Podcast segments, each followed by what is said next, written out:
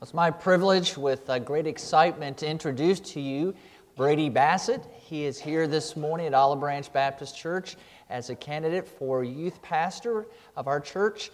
Uh, you have heard us speak about him the last couple of weeks. You have seen a short biography of uh, his life uh, in the bulletin the last couple of weeks. So I won't uh, reread that or tell you all of that. Plus, Brady himself would like to tell you more about him. But I will tell you this he and his wife Laura have a son, Benji, and they currently live in Georgia. And they are both graduates of Liberty. That's where they met. So they are somewhat familiar with Virginia and uh, especially close to this part of the state. Uh, Brady is from Delaware, uh, his wife from Indiana, and we hope soon they can say that they are from Black Ridge. So, Brady, would you come please and share with us what the Lord has laid on your heart? Thank you, thank you. I, uh, I didn't get to practice walking up the stairs, but I made it up here, and I thought, I think that's probably going to be the hardest part of today. I made it up, I didn't trip. There's still a second service, I won't get cocky. Um, if you got a Bible with you, and hopefully you do, we're going to be in Romans 5 1 through 11. And uh, before we dive in, it, it really has just been a privilege and an honor to be able to, to be here. Um, all of you that I've talked to have been so kind. Uh, the search committee, Pastor Wayne, all of you have just been incredible for, for me and for Laura and for Benji. Um, Steve and I, if you haven't noticed, are actually matching today. We did not plan that. So I'd like to think, imagine how much damage we can do if we are like on the same page. Like if we, if we have time to think about this beforehand. Like we're gonna get, we're gonna get some stuff done with that kind of mind power there. But uh, I, I, it took me a while to kind of, I guess, figure out what I wanted to talk about this morning because I, am not really one of those people who likes to talk about myself, at least from this platform here. Uh, I, I, kind of know my place that, you know, this is for the Lord to shine, and I want to talk as little about myself as possible. So when I was uh, talking to Laura about, you know, really what should I be talking about right now, she's like, well, if you're telling them your testimony, you're not really telling them about you. You're telling them about what Jesus has done for you. And I'm like, you're a smart woman. I might keep you around. And uh, so she's not here. I can say that. Um, which is, it's sad that her and Benji are not here because they are the cute ones. And uh, if I needed an extra yes later, I would just be like, Benji, look. and uh, this, is, this is, I'm probably stalling a lot, but at this point, um, last time when we were here, just kind of visiting, visiting, Benji was like on the best kind of behavior that he has ever been. He was smiling at everybody, he was laughing at everybody, and then everyone's like, he's so good, he's great. And I'm like, that's not my child. you don't get to drive home with him. And so uh, I was right. The drive home, a lot of crying. And Benji cried too. but anyway, so uh, what, what I'm hoping to do this morning is to show you three areas of my life that, that Paul talked about in Romans 5 that have not only changed my life, but kind of have, have influenced the way that I do ministry. And so whenever I'm one thing you're going to find out pretty quick about me is I love the book of Romans.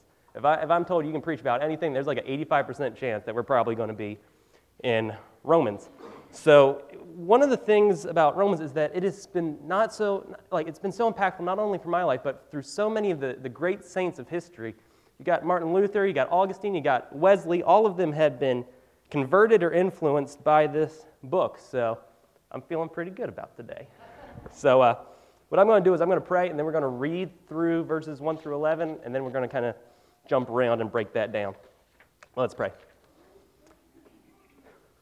Dear Lord, thank you for this morning. Thank you that we're gathered to hear your word. I just pray that, that, you are, that your glory is on full display this morning as I go through this passage. Just please speak to us this morning. And I, I pray the words of Paul that my words and my teaching are not of wise and persuasive words of man's wisdom, but would be a demonstration of your spirit and your power so that faith would not rest in my own wisdom, but in the power of God. So meet with us this morning, and in Jesus' name, amen. All right, so I'm going to be reading from ESV. Uh, I think you guys have NIV, but uh, ESV is up there. So Paul starts off, therefore, since we have been justified by faith, we have peace with God through our Lord Jesus Christ. Through him, we have also obtained access by faith into this grace in which we stand and we rejoice in hope of the glory of God. Not only that, but we rejoice in our sufferings, knowing that suffering produces endurance, and endurance produces character, and character produces hope. And hope does not put us to shame because God's love has been poured into our hearts through the Holy Spirit who has been given to us. For while we were still weak, at the right time, Christ died for the ungodly. For one will scarcely die for a righteous person, though perhaps for a good person one would dare even to die. But God shows his love for us in that while we were still sinners, Christ died for us. Since therefore we have now been justified by his blood, much more shall we be saved by him from the wrath of God. For if while we were enemies we were reconciled to God by the death of his Son, much more, now that we are reconciled, shall we be saved by his life. More than that, we also rejoice in God through our Lord Jesus Christ, through whom we have now received reconciliation. So, before we kind of dive more into the passage, a little background on me. This is probably going to be the part where I talk about myself the most right here. Um, one of the big things that has really impacted my life is as far back as at least to high school as I could, probably a little bit further than that. Uh, I've, I've battled depression on and off, not a fun thing. And the thing with depression, some of you might be able to relate to it, is that it seems like it never fully goes away or that it's just, it's, it's completely gone. So like for me, I'll have you know, months, maybe even years where I've, everything seems great, everything seems fine. And then, boom, there's that familiar sting of, yeah, I know you're back. I know you're here. And uh, the way that I've kind of described it to people is, you know, there's really ugly looking turkey buzzards that, you know, fly around the interstate and pick up the roadkill? Like sometimes they're really high up in the sky, but then other times it seems like they're right in the, right in the thick of all of it. That's kind of how I describe it. Like sometimes it's so far off you don't even think about it, and then other times it gets a little closer and you get a little, little freaked out about it. But uh, any of you who have, have dealt with depression or know someone that has, you know how crippling it can be, right? And uh, one thing you're going to learn about me pretty quickly is that my favorite preacher to ever walk the earth is an old Baptist preacher named Charles Spurgeon. So every time I preach, there's usually at least one Spurgeon quote. He doesn't work here, but I'm just kind of, you're going to think that probably eventually, like, does Spurgeon work here? Because a lot of seems to be coming from him. And uh, that is not the case. Um, so throughout, I don't know if you know this, but throughout Spurgeon's entire life, he dealt with depression, and yet he still changed the world with the gospel. So there's this moment pretty early on in his ministry where he was uh, preaching one morning and there was someone in the crowd that yelled, Fire. And, and everyone starts panicking. And in that panic, seven people are killed and over 20 people are seriously injured. So from that moment, Spurgeon doesn't preach for a while. When he finally comes back to preach, he uh, says to his congregation, You will have to excuse me this morning. I have been utterly unable to study. O Spirit of God, magnify thy strength in thy servant's weakness and enable him to honor his Lord, even when his soul is cast down within him. So at, at this young age, Spurgeon knew that Christ was the one that could truly be his source of strength, that could really be his help. Now, it took me a while to be able to say this with Spurgeon. Uh, I, I, once it started happening, uh, high school, beginning of college, I wasn't able to say this. Um, but during my freshman year of college, I was going through one of the worst periods of depression that I think I had ever been through up at that point.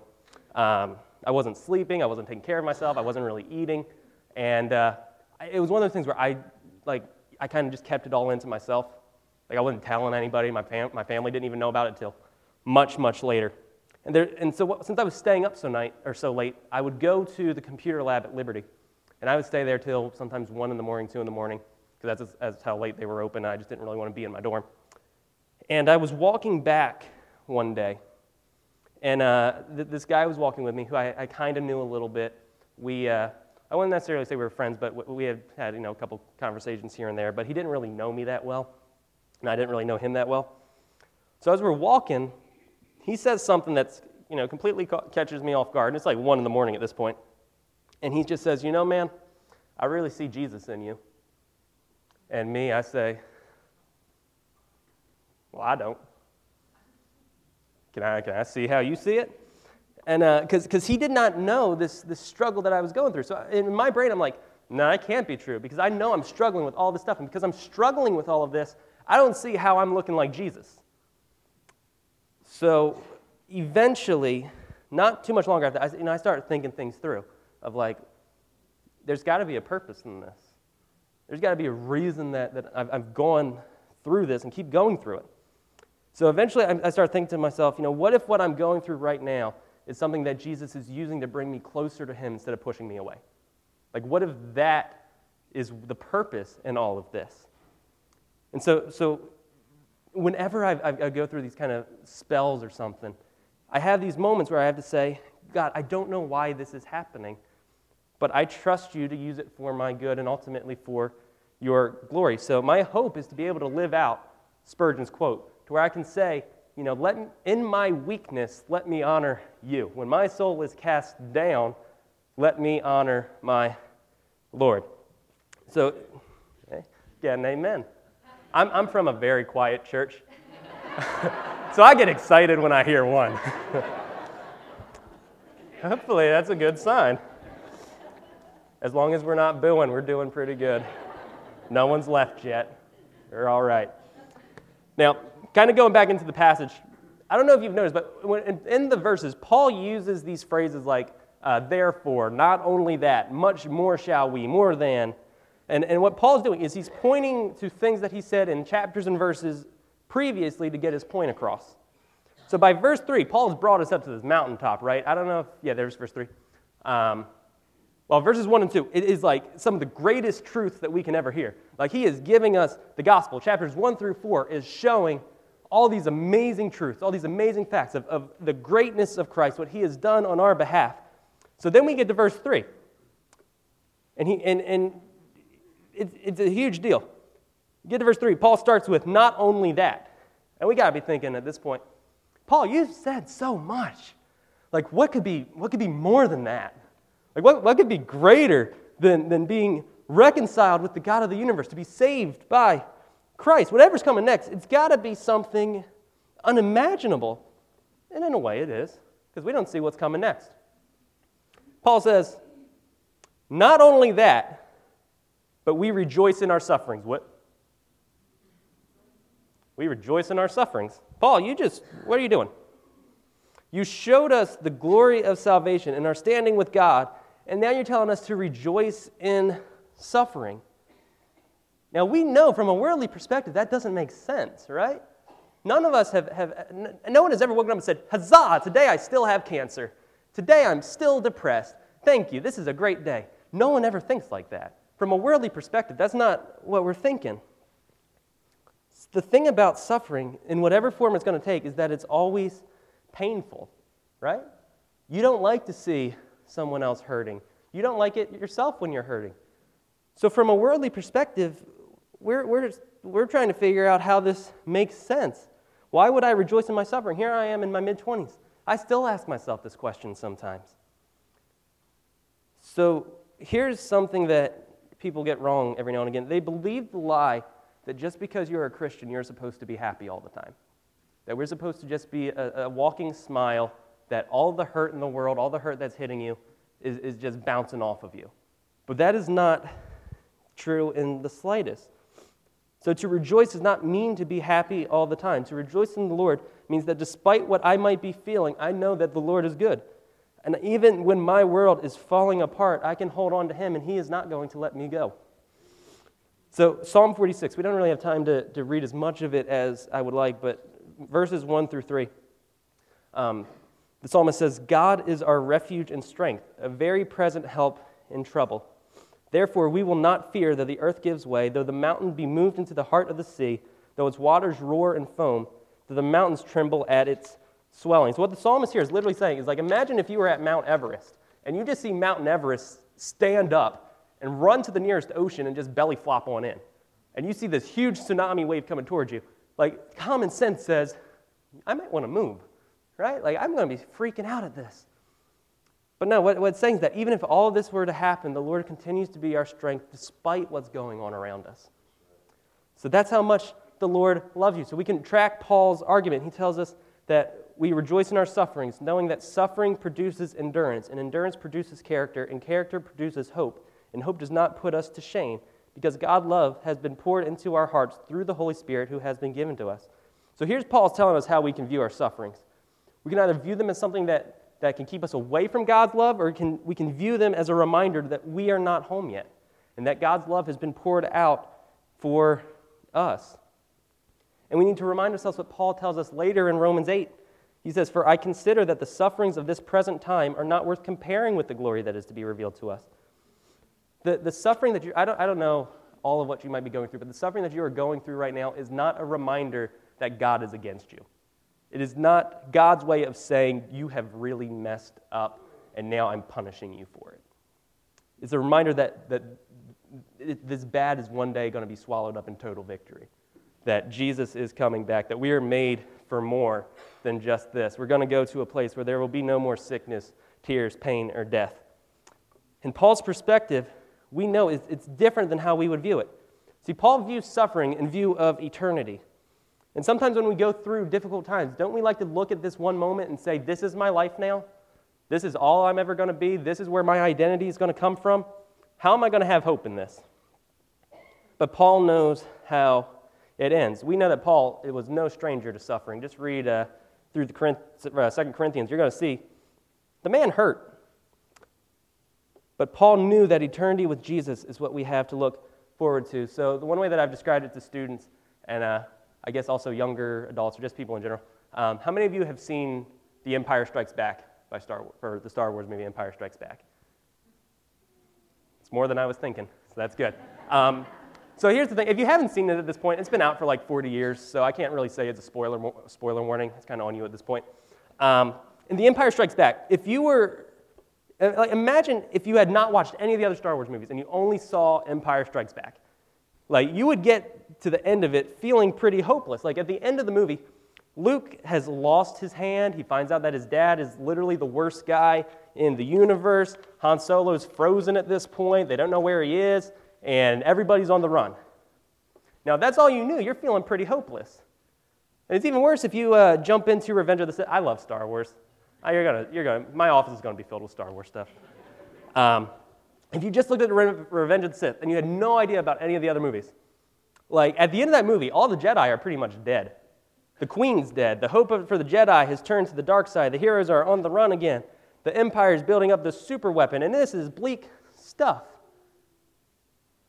But when we get to the end of it, we still see good triumphing over evil. When you watch all the movies, you see the Jedi win, you see the rebels win. Now, you wouldn't know this if you only looked at one particular moment, right? Or at one particular movie. Sometimes we, we have this problem where we just look at this one moment and we forget all these other things that Christ already has planned for us. And one of the, the things that I, I've even explained it to my sister is that there's a difference between feeling and knowing. Like we can feel that this might be the end, but we know that in Christ Jesus it is not the end. This is not a feeling. Jesus Christ isn't a feeling, it's, it's, he's a person. We know him. So I don't know if, uh, well, well, here, basically, this is how Paul connected it. He sees, you know, this one little moment in view of eternity. And uh, Joni Eareckson Tada, I don't know if you are familiar with her, but she has a really great way of, of viewing suffering. And if, if you don't know about her, she was paralyzed at a pretty early age. And she went through, uh, you know, depression, ups and downs, that sort of thing. And she has what is probably one of my favorite quotes ever. I don't think I have it for the screen because it's kind of a long one. But, but I love her view of eternity and how suffering is kind of into that. I sure hope I can bring this wheelchair to heaven. Now, I know that's not theologically correct, but I hope to bring it and put it in a little corner of heaven, and then in my new, perfect, glorified body, standing on grateful, glorified legs, I'll stand next to my Savior, holding his nail pierced hands. I'll say, Thank you, Jesus, and he will know that I meant it because he knows me. He'll recognize me from the fellowship we're now sharing in his sufferings. And I will say, Jesus, do you see that wheelchair? Well, you were right when you said that in this world we would have trouble because that thing was a lot of trouble. But the weaker I was in that thing, the harder I leaned on you. And the harder I leaned on you, the stronger I discovered you to be. It never would have happened had you not given me the bruising of the blessing of that wheelchair. So thank you for what you did in my life through that wheelchair. And now, Lord, you can send that wheelchair off to hell. and I love it. I love that quote so much. Like, what if that is how we looked at suffering? The weaker that we are in this world, the more we're going to see the strength of our Savior, the more we're going to see the need to rely on our Savior. And that was one of the most important things that I can see through this passage. Like, there's a connection from the, you know, suffering over to hope. And Paul does not overly complicated. He's saying there's a reason behind this. So let's kind of keep moving forward what you're going to see in this here sermon is that there's so much stuff in here that this is probably like three mini sermons in one. We'll get to three one day. um, now, one of the things that Paul brings up is something that I, I was always caught up in this idea that, that the better person you were, the more saved you would be. Like I was, I was in this trap of this works based salvation. And for years, I was so afraid that I hadn't earned my salvation. So I was so afraid of, of, of living my life, getting up to heaven, and Jesus giving me the depart from me, I never knew you thing. And, and so when I, was, when I was younger, and especially in high school too, I was like, God, I've been to church. I think I know you. I pray to you. I've seen every Veggie Tales. I can still sing every song that they have. That's not really enough. so I, I, didn't come to terms with, with really what Paul's getting at in all of Romans until I was almost in college. What if our salvation is not based on what we can do for Christ, but what Christ has already done for us? And uh, it's, like, it's something that seems so simple. And yet, I was 19 years old when I figured this out. And uh, some of us might be thinking, well, then what's the point of doing good if I can just have faith? Good question. We can look at Romans 4 and we can look at James 2. We don't have time to dive into that right now. We'll save that for eventually. Um, but the short story is when we come to faith in Christ, the fa- faith is evident by the things that we do. So in Romans 5:1, Paul says, "Therefore, since we have been justified by faith, we have peace with God through our Lord Jesus Christ." Now, this is one of the most important verses in this chapter, maybe even in this book. When I was younger, I would come across the word and I would see the word justified, and I'd be like, I don't know what that means, but I think it sounds good. Maybe it sounds bad. And uh, eventually, I figured out to be justified means to be declared righteous by God, and to be declared righteous means that God's no longer seeing sinful Brady Bassett, but what he's seeing is redeemed by the blood of the Lamb, Brady Bassett. If we've been justified by our faith, and justification is a work of God, God's not going to undo that decision. And if that's not inspiring for us, Paul repeats the same idea in verses 10 and 11 by saying that we are reconciled and having already received reconciliation. And like I kind of mentioned earlier, just knowing facts about Jesus is not enough. All of the demons in hell know facts about Jesus, and I think that's not doing them any good right now. But when we come face to face with Jesus in faith, everything changes. Uh, one of, it's not in my notes, so I'm probably going to butcher the uh, analogy, but one of my favorite things, David Platt did uh, this, this imagery, and I, have I've said it a couple times. Um, say if I was running late, and uh, you know it gets to this point where you like you guys are pretty much ready to go, and I kind of I run on in here, and I'm like, hey, I'm sorry, I was out on the highway, and uh, I got a flat tire, and so I pulled over and I started changing the tire, which was a miracle in its own self. Um, but one of the little, the little nuts or something rolled out onto the highway. So I ran out into the highway to pick it up. And then just out of the blue, an 18 wheeler comes going like 70 miles per hour and it hits me. And you know what? It hurt. And uh, that's why I'm late. I got the tire fixed and now I'm here. Now, if this was the story I told you, you would assume two things, right? Either one, I'm a liar, because usually when someone gets hit by an 18 wheeler, they tend to look differently than they did before.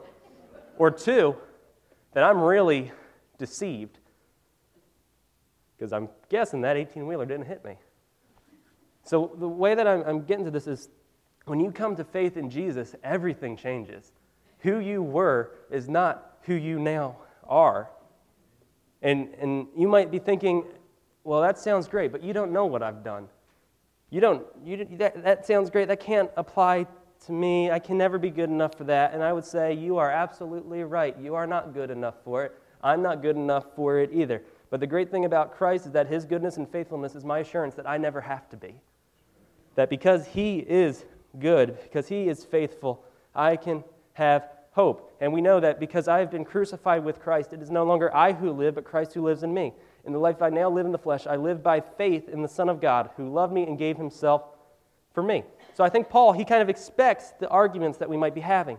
So he continues to point back to our past to show how Christ still chose to die for us. So in the verses that we went through today, Paul reminds us that while we were weak, Christ died for us. While we were sinners, Christ died for us. While we were his enemies, we, we were reconciled to him by the death of his sons. Now, one of the most beautiful sentences in all of Scripture is 1 Timothy 1.15. Christ Jesus came into the world to save sinners. Last time I checked, that was each and every one of us are sinners. So there's hope for us because he came to save people just like us.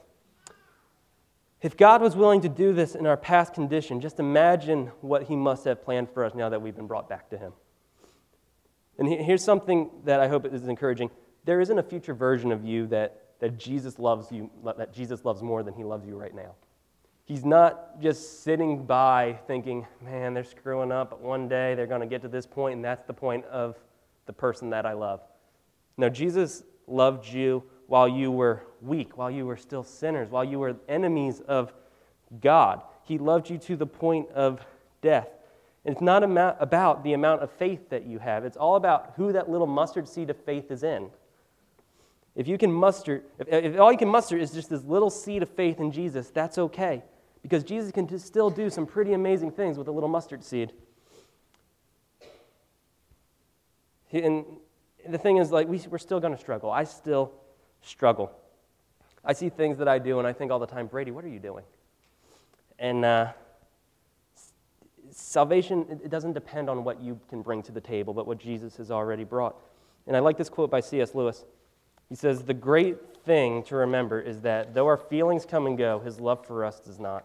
It is not wearied by our sins or our indifference, and therefore it is quite relentless in the determination that we shall be cured of those sins, at whatever cost to us, at whatever cost to him. So, one last thing to kind of wrap up. I don't know how I'm doing on time. My plan was if I got you all out early for lunch later, you'd really appreciate that. And uh, if you were kind of leaning on a yes or no, you're like, well, we got to lunch. So, one last thing, and we'll kind of go through it kind of quickly, because it relates pretty closely to the second point. What I see in these verses is that Jesus is enough for me. Paul, earlier, like I said, is bringing up these phrases like, not only that, much more, more than that. And, and what this proves to me is that if God is for us, who can be against us? Like, what could possibly, what, what could he possibly keep from us if he is willing to give his life for us? If he's willing to die for us while we were still sinners, don't you think that he must have something far greater planned for us than what we can imagine? Like, and if, here's the thing, if he has something prepared for us, don't you think that he is going to be enough for us? So we need no other argument. We need no other plea. It is enough that Jesus died. We'll work on that. Second service, hopefully. And that he died for me, right? Like it's enough. So Matt Chandler, he once said that the message of Scripture and the gospel of Christ is not that in following him everything goes right, but that he is enough no matter what happens. So when I'm going through these verses, I see that He is enough. I see everything that He has ever done to me, and I see all these things that He has planned for me, and I'm like, Jesus, this is enough. In these verses, I see that I'm accepted by Jesus, that I'm loved by Jesus, that I'm treasured by Jesus, that I am not a mistake that is just a result of a bunch of crazy atoms bouncing around a millions of years ago, and then a fish walks up on land, and then boom, look at that life. Uh, I'm not just some monkey that got lucky. Like, we I see that, that as much of a sinner as I am, that was not enough to dissuade Jesus from loving me. And there's no sin that I can commit or you can commit that is beyond the cross of Christ.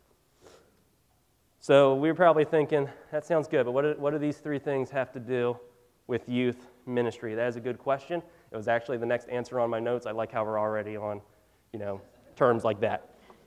What I've noticed in these three great truths, you know, hope and sorrows, the importance of faith alone, and the fact that Jesus is enough for me, is, is that earlier and earlier now, like middle and high school kids, they, they're already feeling this, right? They struggle with acceptance. They struggle with love. They struggle with, with knowing that there's really someone out there who loves them more than they can imagine. And so, what my desire is, is that each and every student would know these truths that, that every child would know that Jesus is enough for you. Like, we, his love transcends what we're capable of imagining. And not just for the students, even the adults. Like, if you don't know this, like, this is true. Like, Jesus is enough. He loves you. And, and what's really important for, for kids to know is that your goodness is never going to save you. But only repentance and faith in Jesus Christ will get that. The thing is, is that we tend to just overcomplicate salvation so much. We like to add in all of these other things and think, if you do this, this, this, this, this, this, this, you might be good enough. But that's not the case. There's hope for us. The things that we might be going through right now is just that dark before the dawn. So we can trust his plan. We know that he is good, and we know that he's working all things for good. Now, it might take some time to see it. I'm not going to say that the moment you're going to come to Christ that, that everything is going to be perfect and you're going to think, yep, all my problems are nothing now. But what I'm saying is that as you grow in your faith, as we walk together as brothers and sisters in the faith, you're going to see that you know, Jesus' good plan really is a good plan. That he knows what we need, that we serve a good and gracious Father. So my hope is that you would is that you would love Jesus more than anything. So I'm going to pray, and we're going to just try to embrace these truths of the gospel as we pray. But let's pray together. Dear Lord, thank you so much for the, the truth of your word. Thank you so much for these reminders that even though we are weak, even though we were your enemies, that did not dissuade you from loving us. That didn't dissuade you from dying for us. And my hope is that today someone w- would realize these truths and think, yes, Jesus, you are enough for me. Or just be reminded that, that Jesus is, that, that you have a plan for me. So I thank you for this opportunity to, to share these truths that, that you have put into my life, that you have inspired me with by your word. And again, just thank you for the opportunity to come to Olive Branch today. And in your son's beautiful name we pray. Amen.